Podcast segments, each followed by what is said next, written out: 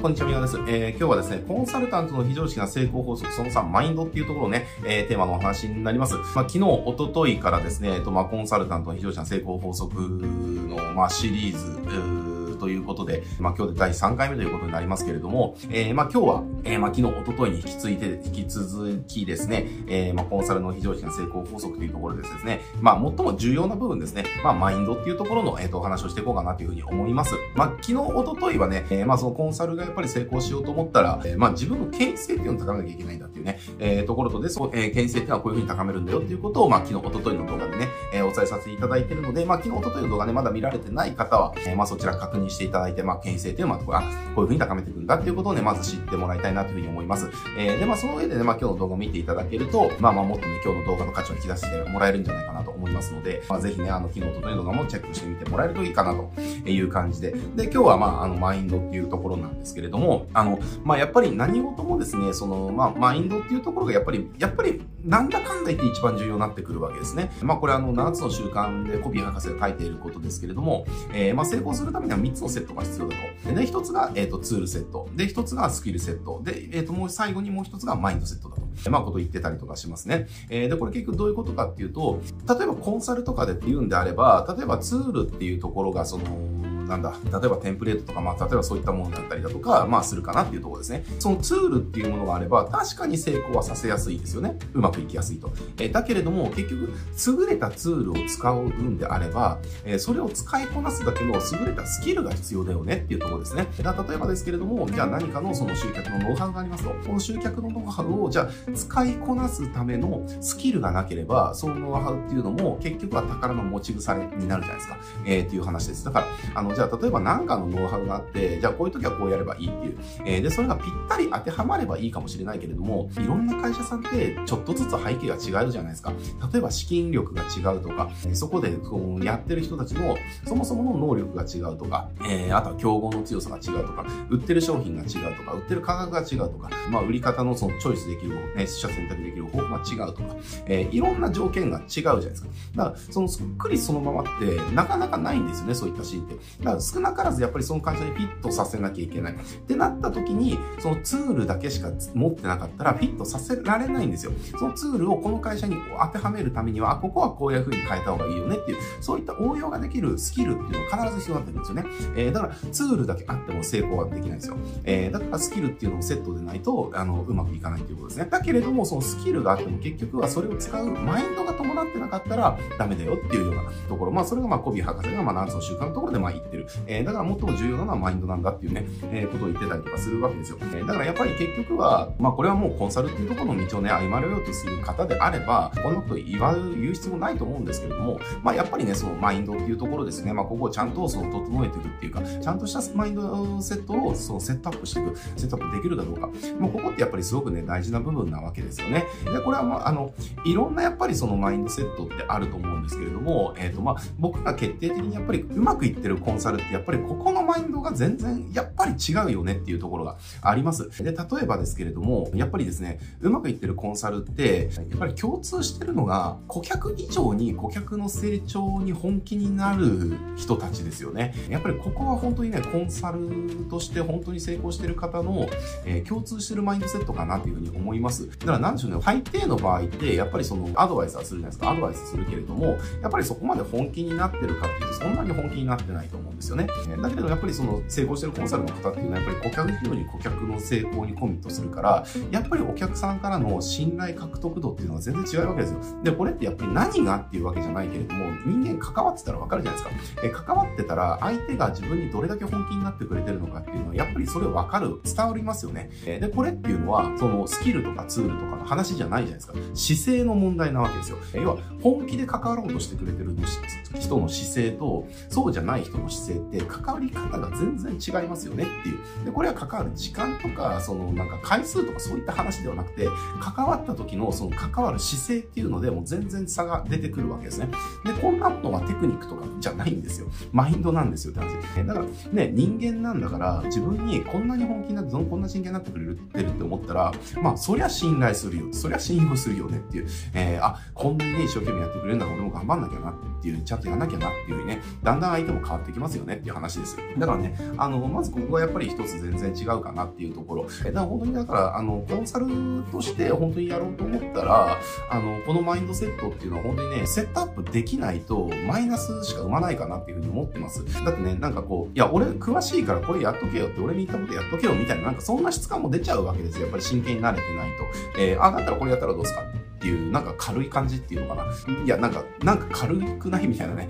えー、その感じになっちゃったりとかすると思いますので、まあ、このマインドセットっていうのはやっぱりすごく大事かなっていうところ。で、あとはね、あのー、やっぱり全然違うのが、やっぱり他責じゃなくて自責の人っていうのはすごく多いかなっていうふうに思いますね。えー、コンサルで。まあ、コンサルってやっぱりその、アドバイスするまでが仕事なので、まあ、それをやるっていう決断をして、やってうまくいくかいかなかったかで、うまくいかなかったとしても、それはコンサルだけの責任じゃないですよ。やっぱりそれをやるって決めた先方のね、責任っていうのも当然ありますから、そのアドバイスしたことでうまくいったかうまくいってないか、でうまくいかなかったからといって、そのアドバイスしたコンサルに全部の責任があるというわけではないですけれども、やっぱりですね、あの、うまくいってる人とか成功してるコンサルの方っていうのは、やっぱり実績だったりしますよね。なんでしょうね、よくコンサルの方と話してて、よく話に出るのが、やっぱりアドバイスしたことやってくれないっていう、まあこれよくあるあるじゃないですか。こういったアドバイスしてなかなか動いてくれないんだよね。だから動いてくれないから、その結果全然、やっぱ当然出なくてっていう。で、それをなん、なんかコンサルのせいにされるみたいな。なんかこれコンサル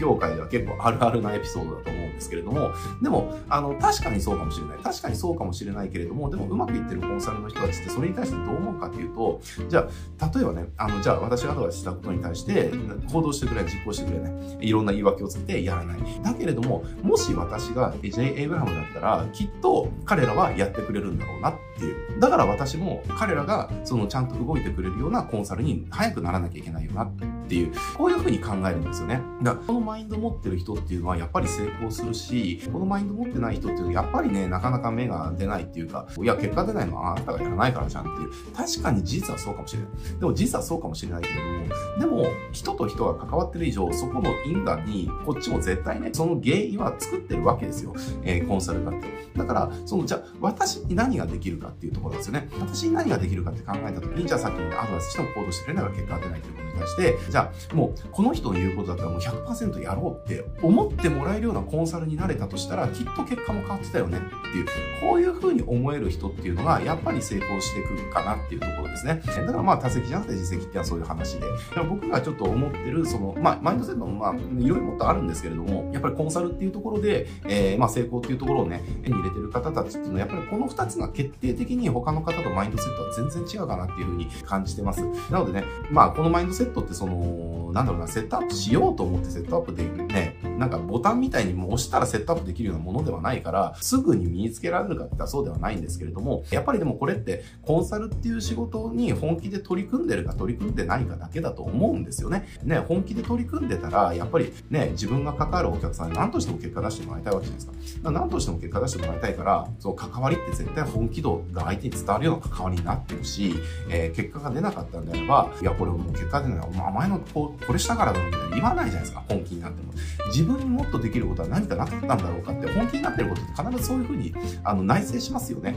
表面上は確かに、彼ら、彼がこれをやらなかったから、これをやってしまったからうまくいかなかったかもしれない。ってなるかもしれないけれども、でも関わってたんであれば、自分にも何かもっとできることがあったはずだっていう、えー、こういうふうに普通だったら、普通っていうか、あの、本気でやってることに対しては、そう考えるわけですよ。だからね、やっぱりその、このマインドっていうところが、やっぱりあの、自分自身、クライアントからの見られ方っていうのも変えていくし、それがやっぱりクライアントの信頼度とかにも変わってくるし、みたいな話で。まあそんな感じで、やっぱりね、マインドっていうところが伴ってないと、結局スキルとかツールっていうのは結局意味をなさなくなっちゃうわけですよね。えー、っていう話ですね。だから例えばさっきみたいな、その本気で関わるっていうところのマインドがあるんであれば、えー、相手もすごい一生懸命になってくれるから、なんか俺も頑張んなきゃな、みたいなので行動してくれるかもしれない。行動してくれたら結果出るかもしれないし、みたいな感じでね。だからやっぱりこのマインドっていうところで全てがこう、全部が変わってくるっていうのかな。だからなんかありふれた言葉かもしれませんけれども、やっぱり結果を変えたいんであれば行動を変えなきゃいけない。で、行動を変えるためには習慣か、習慣を変えなきゃいけない。で、習慣を変えるためには思考を変えなきゃいけない。思考を変えるためには、えっ、ー、と、なんか信念だけ、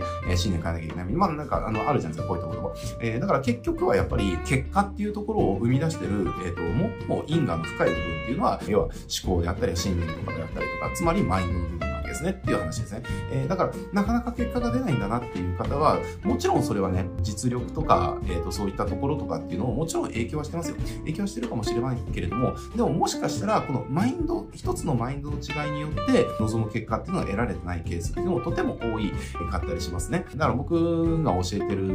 まあこれまあぴったりコンサルではないですけれども、まあまあ、まあ、コンサルみたいな方がいるいたんですけれども、やっぱりね、なかなかずっと芽が出なかったんですよね。で、芽が出なくて僕ずっと何指導してたかっていうと、あなたはあなたが気持ちいいことをやろうとしてるだけだと。要はつまり、要は自分がね、こう応援したいなって思った人を応援するような仕事がしていきたいんですみたいなこと言ってたんですけれども、でもそれって応援したい人を応援できる自分に酔ってるだけじゃんっていう、つまり自分しかないんだよっていうことを言ってました。あの、僕はアドバイスしました。要はこの人頑張ってるから応援したいなって、要はそれも、なんだろうな、その人を応援してる、応援することに全力を注ぐんではなくて、自分がいいなって思った人を応援してる自分が好きなだけなんでしょっていう。だから相手がやりたいこととかをその汲み取らないし、あなたはこれをやった方がいい、あなたは絶対私これやった方がいいと思うんです、だからこれやってよみたいな感じの押し付けに全部なっちゃってる。だからほとんどノーって返ってくるんじゃないっていう、えー、ことを言ってました。だから結局こういうのもマインドなわけですよねっていう。結局は自分が一番になっちゃってる、自分以上に相手を一番にできない、えー、だってコンサルっていうのは相手を導いていく仕事ですよ。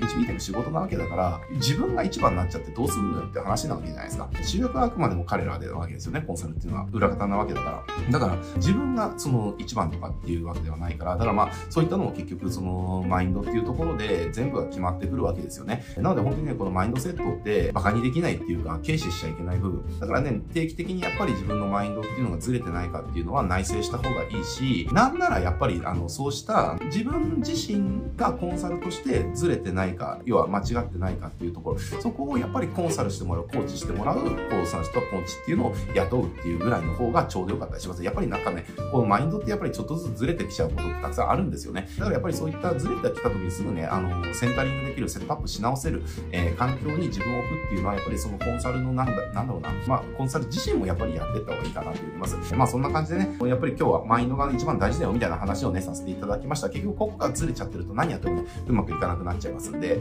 ひぜひあのマインドのねセットアップ、あのセンタリングっていうところを意識してもらえるといいかなと思います。えー、まあこのねチャンネル、まあ結構そのマインドセットの話たくさんしてるので、まあ、僕のこの動画とかたくさん見てもらえるとマインドのそのセンタリングっていうのはしやすいかなと思うんでね、まあ良ければいろんな動画ね、僕の、えー、チャンネル動画見てもらえたらいいんじゃないかなと思います。